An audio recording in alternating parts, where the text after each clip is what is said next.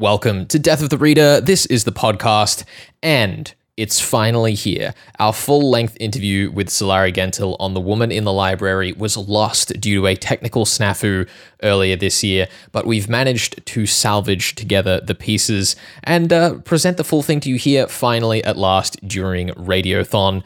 If you're unaware, Radiothon is our annual fundraiser where we reach out for your support at the station 2SER 107.3 to keep independent media alive here in Sydney, bringing sounds and ideas for Sydney your way all throughout the year. Those details are up on the website, but I'm going to throw you over to me to celebrate the return of Sulari Gentill uh, and the return of this audio file to a working form.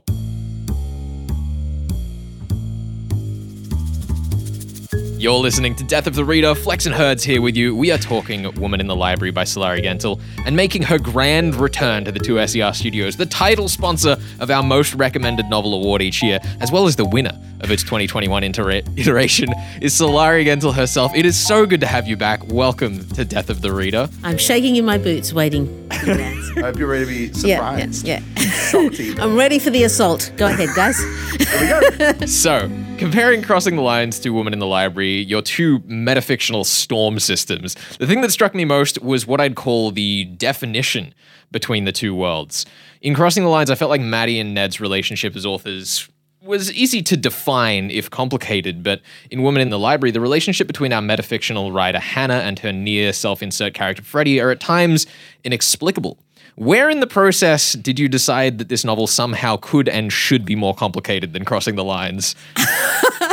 I I didn't do that intentionally. Um, so I didn't realize it was. I thought it was a much more straightforward novel than Crossing the Lines. Um, in fact, that's how I've been plugging it. So this is a surprise to me. It, it's, it- I mean, it's really fantastic because I think in some ways it is. It's a lot easier to read uh, than Crossing the Lines because of how you know engaged with the text Crossing the Lines forces you to be, which is one of the things I enjoyed most about it.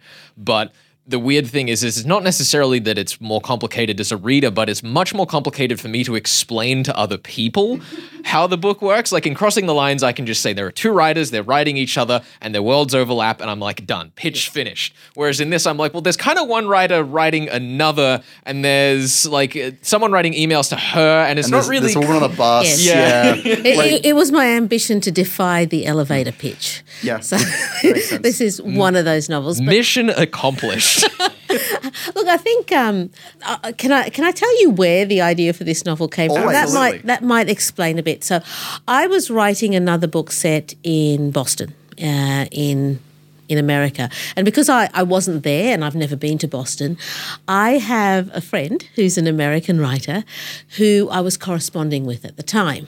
Um, now, and, and Larry is a much better researcher than I am. so, so he tends to not only just, you know, uh, get a feeling for the setting or, or give me information on landscapes. He was he was sending me menus, he was sending me maps, he was sending me bits of paraphernalia from all over the place in Boston.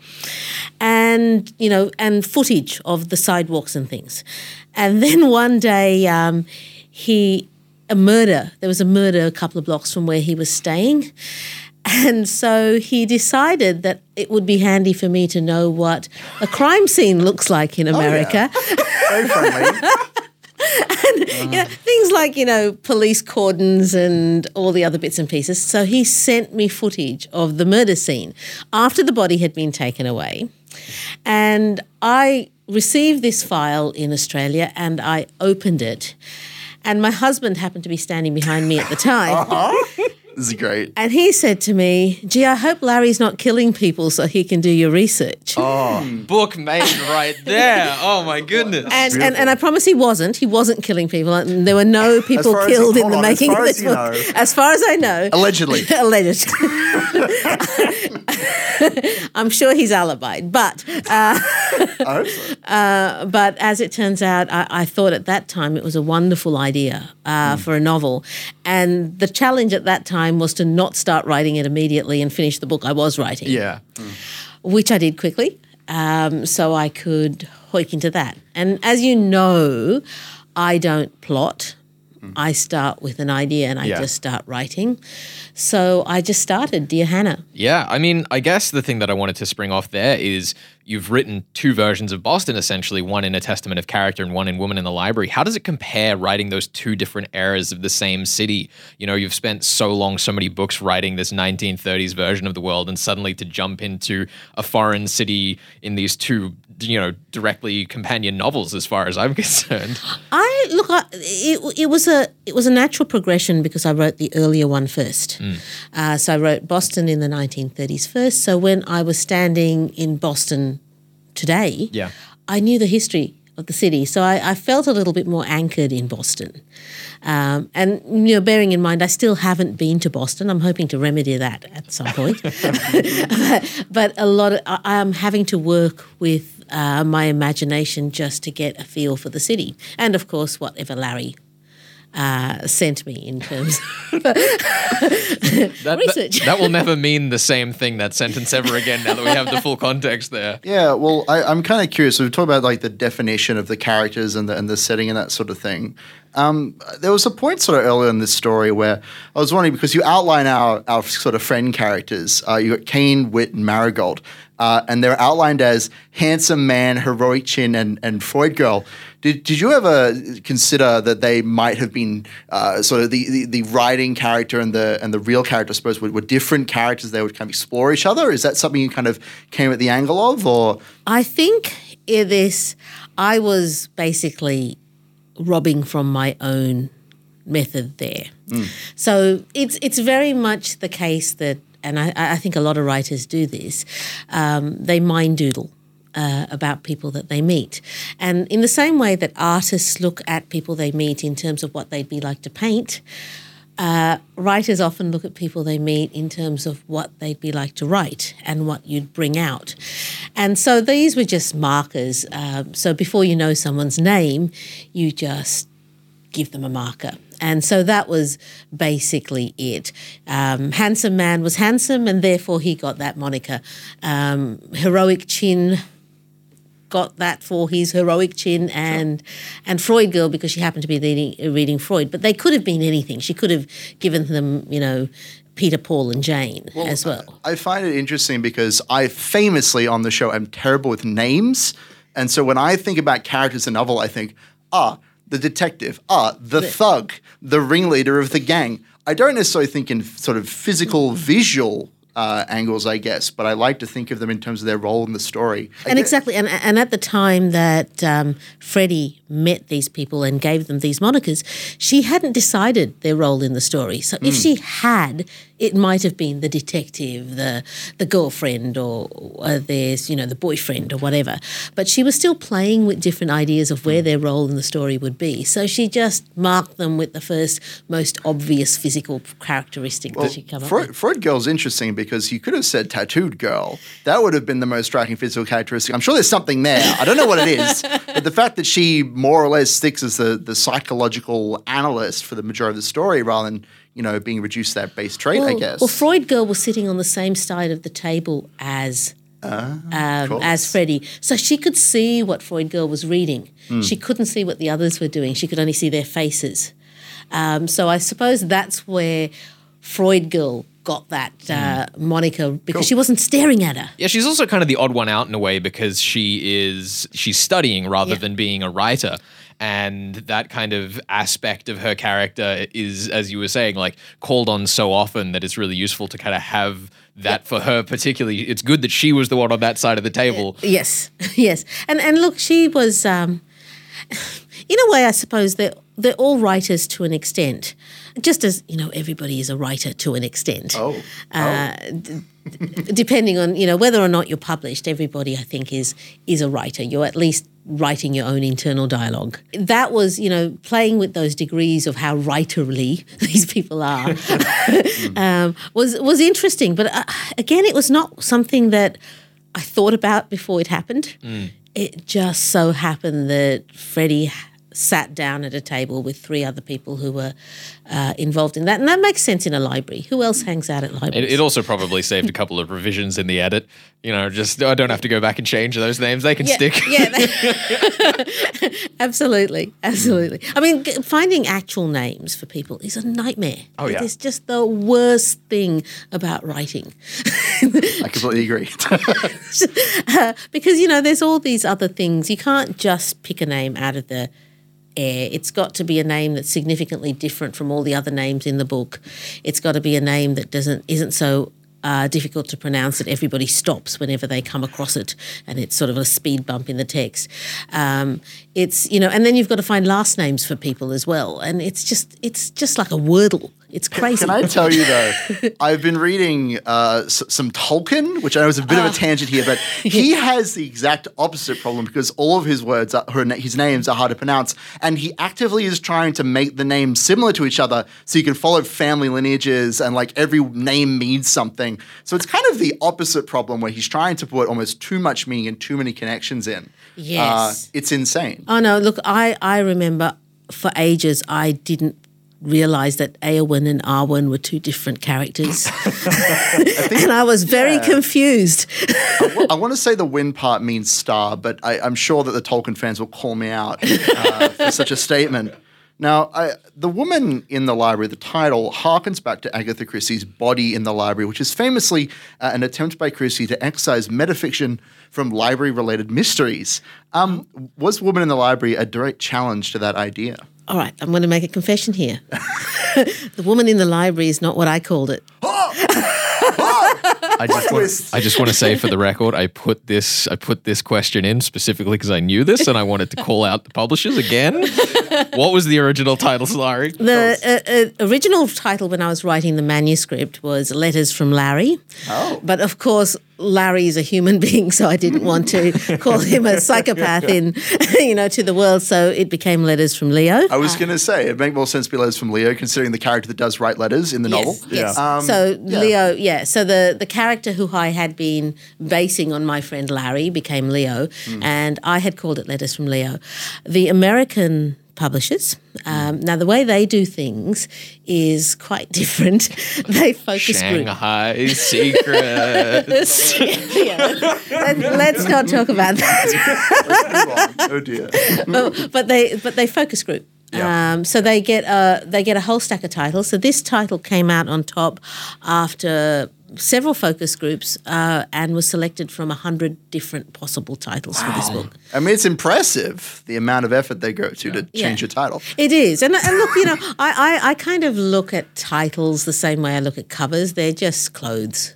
I'm in charge of the what's inside, um, and as long as they don't mess too much with what's inside, I'm I'm happy. I was curious, actually. You mentioned it was called Letters from Leo or, and or Larry, um, but the emails is that something else that was changed because That, of? that was probably no, no, no. It was, a- always emails, but I always think of an email as a letter. I'm old school, Yeah. So when, even when I email someone, I'm saying I'm writing this letter because Hmm. uh, it's it's still a letter. It's just got a different mode of delivery. I definitely thought there were letters when I first started reading. That shows maybe I'm old fashioned. Maybe I'm an old man in, in a young man's body. oh, look, but it would have taken way too long if they'd been exchanged, especially with Oh, the way goodness. the post became in COVID. yeah, well, maybe that's the twist that it, it takes a full two years for this to kind of 10 years. unravel. Ten years.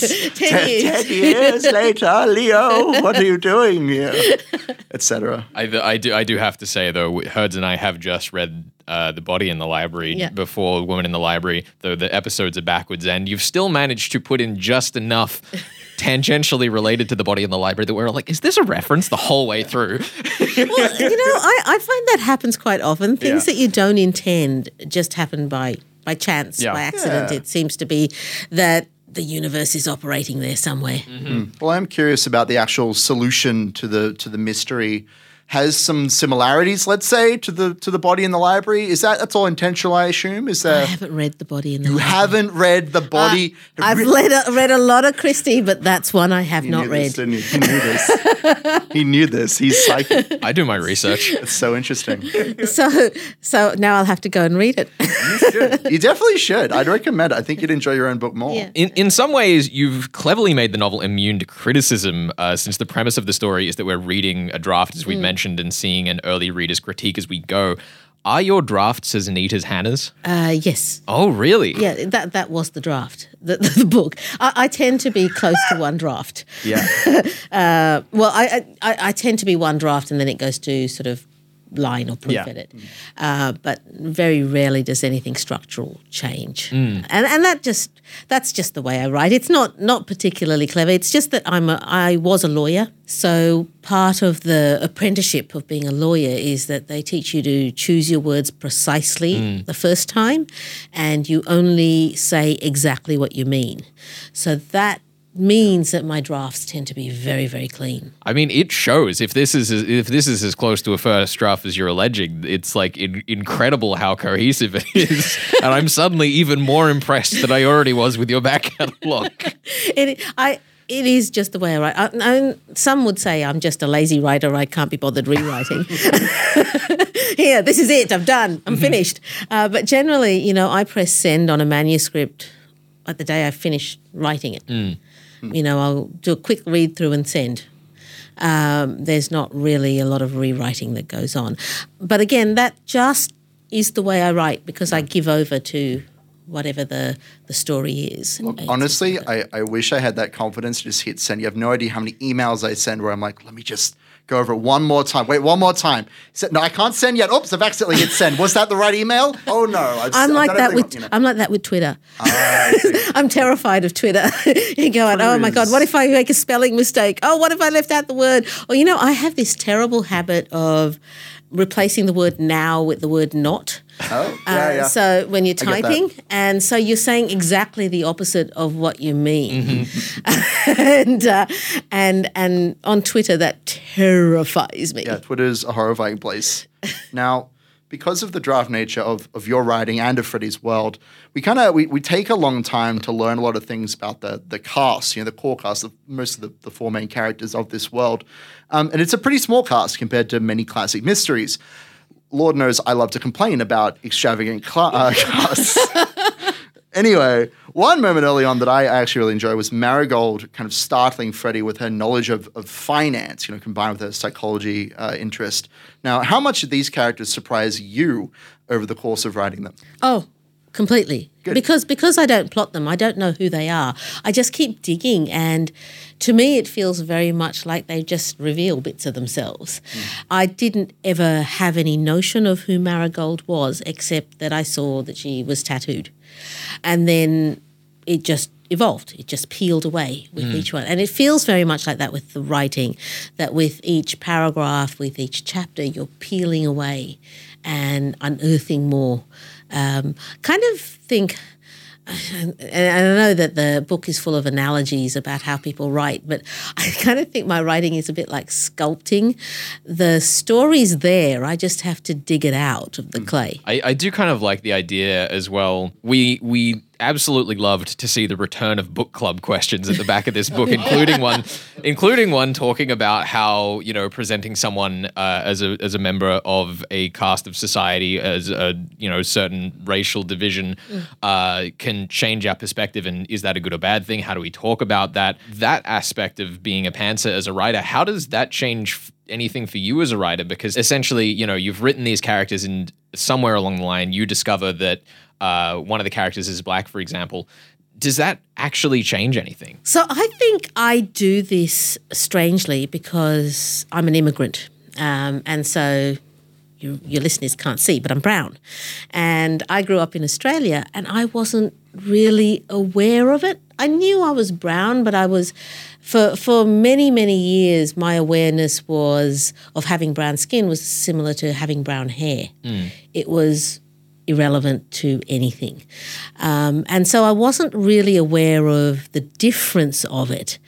So when I write and I think of characters, I, I find myself completely unaware of their skin color.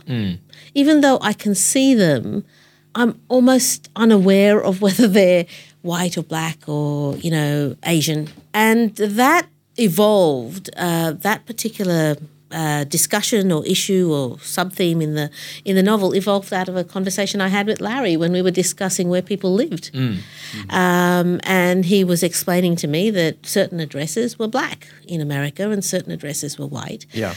and I found that quite interesting as a writer that because what that is is a is a statement of absolutes. What you're saying when you say an address is black is you're saying there has never been a white person who's lived there it's impossible for a white person Yeah. to live there and that's ridiculous you know it doesn't matter how uh, prevalent an ethnicity is in a certain area it's always possible for someone different to Yeah. move in. A- And and when I raise it in terms of the discussions between Hannah and Leo, it's not to answer questions. It's just to make people aware of Mm. Yeah. Mm. the fact that those questions exist.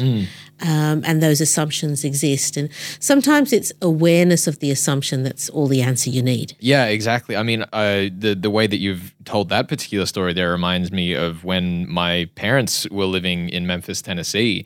Uh, they moved into what was a, I think, like kind of newly gentrified area, which naturally means that there was still kind of a black community there that was being pushed out a little bit. So my mother, you know, would go to the local park, and at some point, a black woman came up to her and was like, "You can't be here. Like, Yeah. we kind of need this space, and if white people start coming in, like, Yeah. it takes it away from us just because that was the nature of that town at that time and it's like it, it's so unfortunate but it's something that's so like inseparable from telling a story in america in some ways Yeah, yeah, exactly. And and America, you know, this uh, one of the things that I looked forward to in this novel is the ability to discuss the differences between Australia and America in a way that isn't really obvious, isn't you know hitting someone over the head and uh, turning into a polemic and. And we have very different sort of racial problems, or, or the racial problems manifest in different ways. Um, and America seems to be quite rigid about these rules, and even people who don't manifest as particularly racist seem to be very aware of the rules and follow them. And I found that interesting, and it was just a discussion that I wanted to have in the novel. I don't have the answer for it. It's it's been a problem of hundreds of years in the making. It's not going to be, you know, one writer from New South Wales who comes up with a solution. Uh, if only if it was so simple, we'd, we'd live in a paradise. No, I, I think it's very interesting that obviously Leo is a, an excellent vessel for these sorts of discussions. You talk about, you know, race, you talk about protests against the government, you talk about the pandemic, you talk about environmental issues, all of these things. I guess I'm I'm I'm curious.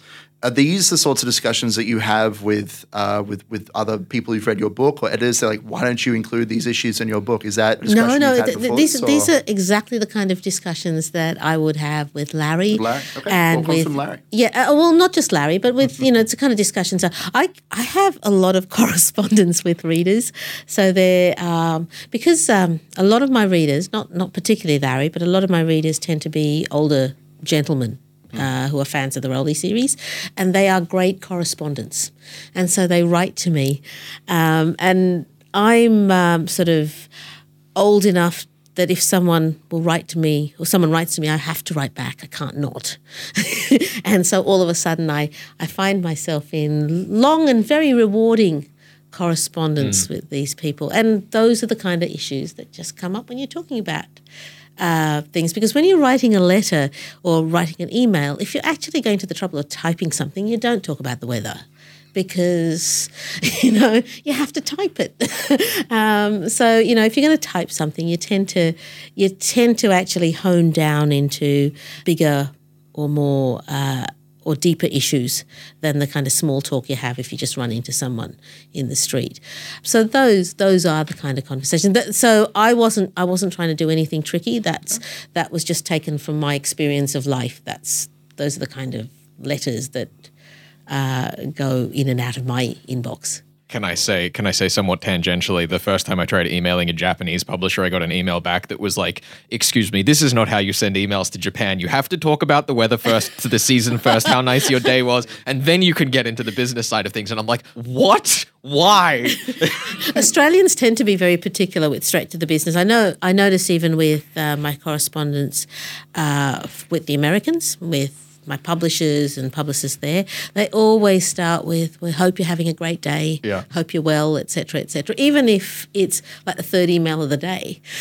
Uh, and, and, and it's it's just this really polite opening, um, whereas Australians just tend to get straight to the point. They yeah. barely they don't do dear Sulari. It's just you know you need to fix this. I mean, speaking of other readers, I, I need to know did you at any point give a draft reader of this book just Freddie's story or just Leo's emails? And if so, how did they fare? No, I didn't. Because they didn't ever exist separately. Um, so they were written in the order that you see them in the book. Um, so it was very much the one thing I did do, which was interesting. I sent the the draft to Larry. Oh, and this was the change in this. So even though it is a one draft, I sent the draft to Larry. Larry commented on that very first draft, and I just put them into Leo's letters, his comments. Is he, is he going to cut of the profits on the book? No, don't get any ideas, Larry. oh, Larry, I, he's the real victim in this story. he's he's a wonderful writer himself, actually. So he he could so having that correspondence was with someone who understood what it was to write, uh, and that's why I did want to uh, make a, a Leo a writer as well because there's a, a particular sort of understanding and relationship that goes with you know people who who try and turn this into its whatever dubious profession it is. Well, it is. There is something really positive about the book. That I mean, Leo's a writer, which you know whatever we want to say about Leo, but but all We'll the other all- We'll get to know, that. We'll get to Leo. but like all of the core cast of characters are kind of in, like some of them are writing already, but I don't think they're all writing. They're all not all writing mystery books. And so, of course, when Freddie comes in and says, I'm writing mystery books, they're really exciting. And like, there's been a murder, there's been a scream. And everybody starts using the scream and their own past traumas and their lived in experiences and everything to like create their own worlds and their own characters. And there's a really lovely line where um, I believe it's Cain is talking about Isaac and the, talking about how he can adapt that into a murder mystery. And um, uh, Freddie says, you know, you should put yourself in. He's like, oh, well, I can't put myself in the book. She says, oh, you should put in like a dog or something that Isaac looks after. He's like, well, I can't put myself in as a sad, like, dirty street dog. She's like, why not? Like, why couldn't you do that? And I think, to the point, I think it's very uh, a very empowering message that anyone can write uh, at the end of the day. It's cool. Yeah, so figuring out how much that we kind of trust these these writer friends, Freddie's friends, is one of the most compelling parts of the traditional side of the mystery to me, um, and it's definitely more an avarice of modern crime fiction. Um, what is it about people who trust us, sort of betraying us, that is so fictionally compelling when it can be so debilitating in real life? I think um, in some ways we kind of immunize ourselves, uh, to use a sort of a COVID analogy. Thank you. to, we immunize ourselves to betrayal by reading about it. Um, so, or we think we do. Uh, we we think that if we read about it and we understand the betrayal, somehow we can distinguish ourselves from that. And sometimes when we this when when we're reading, say, Freddie's story, um, and and what occurred there, you know, readers can look at it and think, oh, well, she's being naive here, or I'd never do that. And somehow internally to our own psyche, I think it, it gives us comfort that we'll never be in that position because mm. we'll never make those decisions and we'll never be that naive. When in reality, we're far more naive. When, when, when we want to trust people, we trust people. Well, it's also kind of an experiment, isn't it? Whenever you read a murder mystery book, because I started this and you pose, well, Hannah poses, well, actually, Freddie poses. Anyway, everybody poses the idea that that Marigold, Lex is having a bit of a, a blue screen of death over there. But every, all of the writer characters pose the idea that uh, Marigold is like the heart of the story, that Freud is the heart of the story. And to me, to say nothing of where her character goes or where she ends up and the actions that she takes, but I thought this is a clear flag that I can trust this character. There is no way that I could possibly suspect her, even though she's like stalking people around and she's covered in tattoos, like a gang leader. Like, you know, she's got a dead ballerina on her back or sleeping or whatever, you know. Like there's all these little things you go back and forth on. But for me, I saw the main character say, This girl is the heart of my novel. And I thought, I can't disbelieve that. I have absolute faith in this woman. Oh, well, isn't that lovely? That's very naive. Uh, Thank you. Look, that's how it is. because Freddie, Freddie at that time did, didn't really know Marigold. No, not at all. And and and it could have just been the old. Uh, Bait and switch, Hmm. um, and I would have normal. If I was reading it, I would have thought, "Oh, oh, there's something dicey about Marigold. Yeah. She's the heart of the story. They're she's going, you know, they're going to break be it. the, the black heart. yeah. yeah, they're going to break it. I mean, it's definitely telling of how I like to approach murder mysteries. I, I or, or rather, how I approach people in general. I try to assume the best and then deal with the worst. But you know, that's just how it is. Um, Yes. Well, I, look, I, I think I, I find myself doing that as well. But there's there's the lawyer in me that says everyone can be a murderer. well, that's the fun of, of murder mysteries. Again, we brought ourselves full circle. I, I have to ask. There was there was a theory. Do we get into this flex? We Oh, ready? Herds, you you're talking about your your wild theory. Are we ready for the wild okay. theory? All right. I, I'm still not sure. I. I haven't been able to wrap my head around this quite. Yet. So here's yet. the thing. okay. I'm really ex- hold on before you say I'm really excited for Sulari to hear this and go, oh yes, Her- herds, of course, that's exactly what it is, and I'll be like, oh, no, ah, foiled again. anyway, carry So on. here's the thing. I have this absurd theory because we're ta- lots of characters talk about murder in the novel. Lots of characters talk about Carolyn and the scream and all these recorded screams and things. And so I came to the table with a theory that perhaps Carolyn isn't even dead because the scream could be recorded. And the only like only one character has actually seen the body. So I have to ask: Is there what like what proof do we even have that Carolyn is dead? Well, the police. What do you mean? Which policeman? Which Well, poli- no, no just saying. particular policeman, but the FBI was there and they were interviewing people. Surely they'd Crazy. they'd need a body. But do they actually say she's been murdered? I don't think she. No, well, look, it, it is a possibility. That would have been Ah. a, a really interesting twist. I think so. It- it- there's, um, Second draft it is. yes, let's go. it would it would have been a really interesting twist, except for the fact that you know in the beginning nobody could find the body. It's true. Um, so the the story only moved forward because a body was found. Um, so you would have a problem of how you get past that. Well, to, to be fair, they only say we found a body. They don't say the body had been murdered. There is no explicit mention of murder until you get to a discussion between the detective characters. Look, I'm just pointing out there was wiggle room. Ex- except that the, the body was hidden under a table. It's like the ballerina. Is she dead or is she sleeping? It's a great question. Yeah, well, look- strawberry jam in her hair. Come yeah, on. certainly it is. It could have been. I could have gone that way if it had occurred to me at the time. I might have gone that way. I'm just saying there's a better novel hidden here. I'm not saying that I, I am a literary genius, but maybe I could be the next Larry. Speaking of bad ideas, herds, Leo.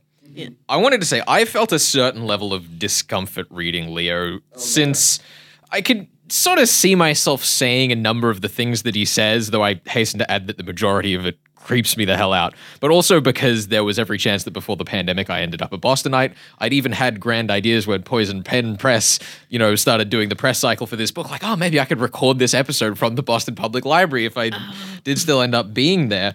I guess how real of a fan do you think Leo can be, and how much of a concern is there for authors with the access of the internet that parasocial relationships with an audience could go sour? Oh, look, it it it happens, um, and certainly, you know, I think most um, writers have a tale of a, a correspondence or a relationship with a fan that they had to distance themselves from uh, at some point, and and it's because you know. When someone reads your book, they are allowing you into their head for hours, and they feel like they know you as a result because they're they're hearing your voice or your, your literary voice in their head. And after spending that much time with you in a very sort of confined in the confined space of their head, uh, they feel like there is a relationship and a bond, and you want that as a writer. That's what you want. You want to create that that sense of intimacy with your readers. There is the rare reader that takes that to the next level um, and doesn't draw bra- boundaries with that. So you know, I I have had that. I have had occasional readers turn up at my house. Oh, no. and and and they haven't been dangerous, Yeah. but there is and it's hard because you want to be open, you want to be accessible and you want to be friendly. Mm. But there's a point at which it become if you feel like you're being backed against a wall. Yeah, I mean, especially I feel like that'd be different living further out in the country as you do. They as have to make an effort to get out. yeah, get they to have me. to make an They have to effort. find you, yeah. Yeah, they have to yeah, they have to find well, you know Trek through the bushland, fight off the wallabies. The, you the thing is, I live in a small country town, so if you asked anyone in Batlow where does Sulari live, they'll point you there. and so that that's that. It's not that difficult to find me, but Batlow is fairly out of the way, and so it's interesting. And you don't want to you don't want to come off as a diva or someone who's particularly you know uh, unfriendly because 99% of even the people who turn up at your house are there because they just really admire your work and and they have just got a little bit excited. Um, and they happen to be passing and they thought oh well we'll just have a look and see. If Sulari's home I'm sure she'd love to have a cup of tea and uh, and and that's that's that's fine except for the fact that I work in my pajamas and and it's always nerve wracking for me when people knock on the door. but, uh, um, but yeah, but every now and then there is a, a reader or a fan that has their own issues and somehow teleports you and your novel into those issues. Um, and you've just got to be careful. But it's like anything. I suppose that can happen to anyone. You can be a bus driver, and there could be a passenger who catches your route every day who develops a fixation with you. Um, it's just that we go out to so many more people. I mean, I was going to say such a huge part of of that relationship, I guess, is being human as well. As Yeah. you say, like you say it in the way of, I don't want to appear like a diva, but really it's just about appearing like a regular human being. Yeah. Um, so that relationship doesn't really get blown out of proportion, and all that sort of thing. Um, and it sounds like you you don't need to have watched the movie Misery uh, multiple times in preparation for this novel because you've lived that experience. Look, I, I love the movie Misery. I actually made my sons uh, watch the movie Misery because I wanted them to see a sort of a low tech uh, Yeah. movie that really had punch and really had Yeah, creep. cool. Um, but it was yeah it and and honestly you know when um, when you s- when the Americans take on the book they're always looking for comp titles. That seems to be the thing this day, these days. And of course this sort of book it's really hard to find a comp title. And the only one I could think of was Misery. And um, and that's not completely but you know it does comp to at least half the book. Yeah, I think here we'll get into full spoilers. Let's get Okay. Into things proper. One thing that makes Leo so painful in both layers of reality is his inability to see context. Particularly when his email self starts talking about the entertainment value of global disasters that have killed millions, or joining protests just to get some violence in there, and like how convenient must make the act of murder in general. Why is context so important to entertainment, Sulari? Look, I, I think the thing with Leo is that all of those things that he says mm-hmm. could be said face to face as a joke and it would just be black humor. But when it's written, it's a different thing. There's an element of serious creep in it. So I think I think the thing that I realized through writing this novel is that there is a difference between the written word and the spoken word. There is a certain sort of disclaimer that the the spoken word can embody that the written word can't. And because it is written, you're it's more thoughtful. So people say stupid things all the time and they make bad jokes that are inappropriate all the time. But when it's spoken, it's less well, you don't have evidence of it three days later but with a written word, you have it there. So I think, you know, I don't know that context is really. Oh no, I suppose I, I don't know that it's so much context as medium that's the issue there. I feel like it's because you say it's because there'll be evidence, but like you could you could have an audio recording of someone screaming or someone Yeah. saying the f word or whatever, Yeah. and you would have evidence of that. I feel like it's the spon the spon spontaneity. Yes, Spon- spontaneity. Spontaneity, thank you. I promise you, I read lots of books. I'm very smart. The spontaneity of it, right? If you say like some awful comment about the pandemic, it passes. You know, Yeah. the words le- re- leave your lips. Somebody says that's really awkward, and you move on. But if somebody sends you an email, and especially if the person on the other end that has to spend time picking through the email and responding, because I know when I write an email, again, I'm very paranoid about emails, but like I look at each individual section, each paragraph of the email that's been sent, and I want to reply to everything that they've said, so that they don't feel like I've missed something. I don't have to go back to them. I can just send one email and it's gone. And I assume that that's how uh, Hannah is writing her emails, more or less. So well, you never see Hannah's emails, do you? well, you don't. And this is definitely something I thought about when I was making my theories about this novel.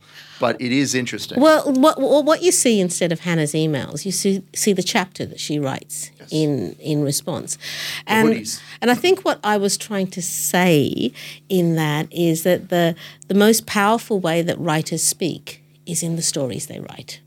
Um, so it's not so much what she responded to in the emails, but it's what she wrote in response that that makes the difference. But you're right about the spontaneity and the picking over, and certainly that's why mediums like Twitter uh, have got people into so much trouble uh, because it's not a conversation. Uh, You know, the, people like to say that Twitter is a conversation between you know you and the world, but it's not a conversation. A conversation is a passing thing. Twitter is a record. Uh, it's a record of every time you misspoke. And uh, same with Facebook. I don't mean to pick on Twitter here, but every every uh, this Same with social- Flex and Herds on Death of the Reader. Sure. It's, it's Check us out. Get the traffic to our Twitter page, please. Um, but it's yeah, it's it's it's it's all of that, and I, I know exactly what you mean about the emails. When I write an email, and when, or when I write uh, anything on Twitter, those occasions that I do, or write anything on Facebook, I read it over to make sure that it can't be taken the wrong way. That no matter you know that I have expressed it completely uh, in a way that's so watertight that it cannot be misinterpreted, Yeah. because that's where those mediums go crazy. it makes me feel like the sort of through line here is that Leo is writing an email which should not be spontaneous, but his like surface thoughts or his, you know, the emotions that he's feeling are leaking into the emails Of course, the further the story goes on. Well, he's writing to a friend, and you do that with friends. You you let that because they they treat that as a as a conversation. He thinks he's writing to a friend, and he is for the mo- for the well, beginning. he he thinks it's a friendship all the way through, or perhaps something Yeah, more. something whereas Hannah, of course, goes in the opposite direction. You know what's really interesting about this? I- I've had beta readers read it, and some have been writers and some haven't been. Hmm. Those who weren't writers loved Leo in the beginning. They thought he was just lovely and, I and him. giving and generous and funny. And every writer who read it hated him from page one. Yep. Can I tell you, we have a list of characters. You know how I said, like, I don't remember character names, so I'll just remember a thing about them. Leo, God, I hate him. that was his description. Because I didn't think anything else was significant enough. Though I, I will say, and I said this to Herds in our first uh, our first episode, that I I heard an audible click in my head when Leo first started bemoaning diversity quotas when his manuscripts get rejected. I'm like, here's the spiral. Truly terrible human being. Well, yeah, yeah. Though, though there are human beings who, in weak moments, will say things like that, Absolutely. and they aren't terrible. They're just weak at that time, Yeah. or bitter at that time. And so, I think um, I know. I have a I have a dear friend who uh, we've been friends since we were twelve, and she gets my first draft always, and she loved Leo. And she, in fact, said to me it was that her comment on the manuscript was that she felt it was a bit of a shock when he suddenly turned into a bad guy. She didn't see it coming. And then uh, there's I had also handed the the manuscript to my friend uh, Dan O'Malley. And he hated Leo from the minute. and then he said, he's, you know, forget about murdering people. He's telling her how to write. Just- um, so I thought that was uh, an interesting difference. I didn't, I didn't set out to make Leo unlikable in the beginning. I, I kind of was hoping that people would actually not suspect him from page one as as being evil, but clearly telling someone how to write is unforgivable. Yeah. Well, it becomes more uh, explicit about his directions in her writing as it goes on. And I think that as much as I hate Leo, it is kind of tragic that he doesn't actually get to see the end of the book. Yeah. At, at the time of the final email, at least, he says, "Well, it's such a shame I'm in I'm in prison."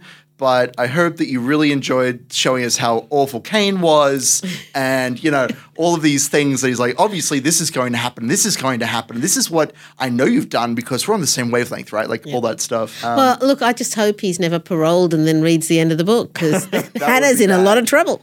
Well, yeah, I mean, speaking of the end of the book, I say, whilst carefully trying to avoid spoiling it, Crossing the Line's ending felt fairly concrete. Despite being open ended, there was a sense that you knew exactly what came next, which I don't get as much from The Woman in the Library.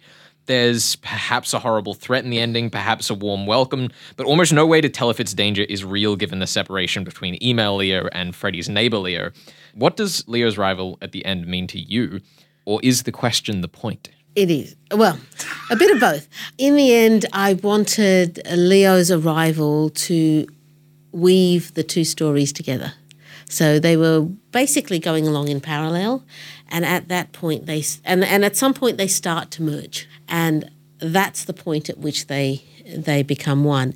In a way, um, it, it's funny. Uh, so many people have interpreted this differently. My my sister uh, came to the end of that where Leo comes in and says, you know, I thought you might need my help. And she thought that that was a statement of, yeah, in the end, Leo was just trying to help her.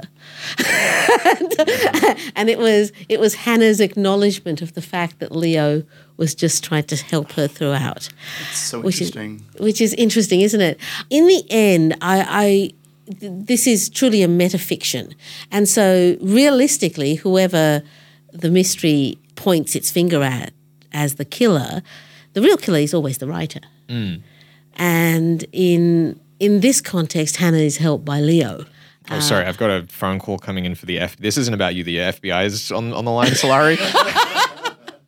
The metafiction FBI. and and yeah, so it's sort of it sort of plats all of that together. The the the notion was just to remind the reader that this novel was operating on hmm. two levels. yeah, I think it's one really interesting thing because I'll, I'll be entirely honest. When I got to the ending of the book, I was like, oh, really? but the more I've thought about it, the more I've been like, that is such a good way to wrap up their relationship by you know, leaving it in a way that so many readers, I think, could interpret that so differently, but it still reflects that core nature of Leo and Hannah, you know, talking back to each other. No matter how you view their relationship, that part of their relationship is in the way you view the ending. And there's something so tidy about the way you were able to execute that. Well, I think in a way, you know, we're, we're, as writers, we we are influenced by hmm. people. Yeah. So whether Hannah liked it or not, Leo had worked his way into her story. Mm. Mm. Like the real Leo, not the Leo that she had intended to contain. The real Leo had worked his way into her story.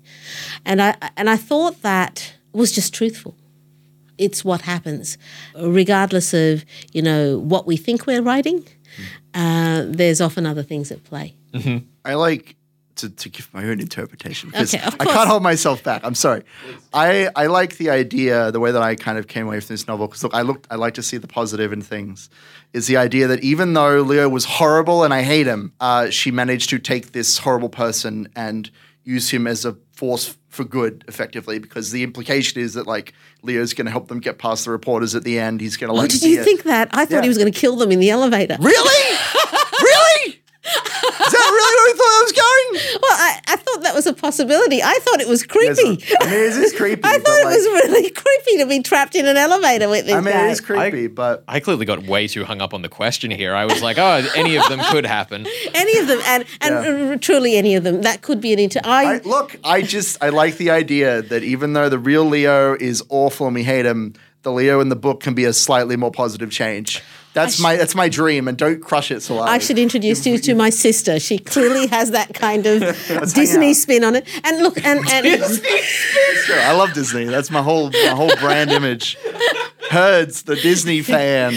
I can show you the world. Don't get us copyright struck. That's okay. That's all we got. but I think um, you know. Look, and again, it is. I I really like the idea of readers walking away thinking, and and thinking about the story and coming up with their own next chapter. Um, when I was a child, before I ever wrote, that's how I started writing. I used to watch my favorite television shows in a way, and I call it writing, but it was just daydreaming, and I'd make up my own episodes in my head. And at the time, I just thought I was a weird kid who liked day- daydreaming about Battlestar Galactica. but, but I think it was, in a funny way, a sort of a training for what I do. Um, using, taking characters that I loved and just making up other stories.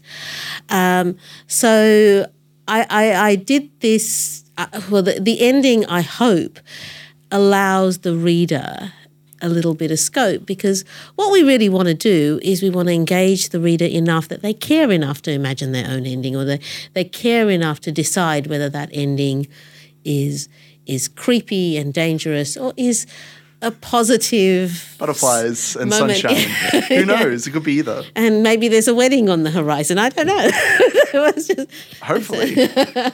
oh, I know, I know, but each to his own. right. each to his own, Felix. I guess, I guess, you know, Freddie did nearly date one murderer. What's another?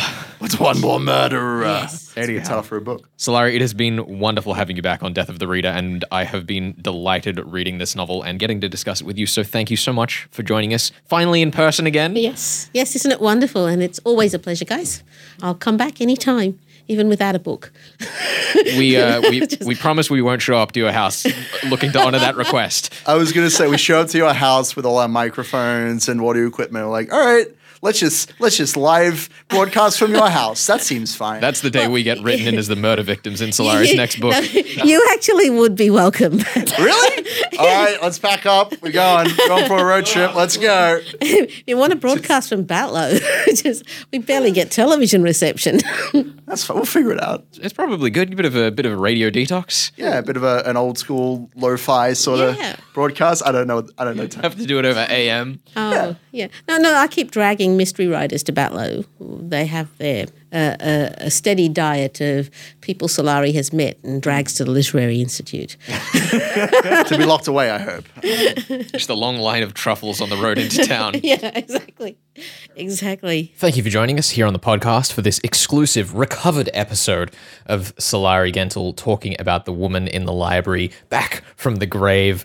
Uh, I will be moving this episode of the podcast back to its original intended position shortly after it has come out. So if you uh, see it disappear further down your podcast feed, don't worry, it is still there, just back closer to the book when we had originally intended to publish it before aforementioned technical snafu. While I'm here, though, we are publishing this at the time of Radiothon, our station's birthday and annual fundraiser. And if you want to help support independent media, sounds, and ideas for Sydney, we will have that link in the podcast details so that you can uh, help keep the show alive, help keep our home station thriving, and we love your support. Thank you once again to Sulari for joining us on the show and for Ultimo Press for an early copy of the book. This is Death of the Reader. I'm out of here.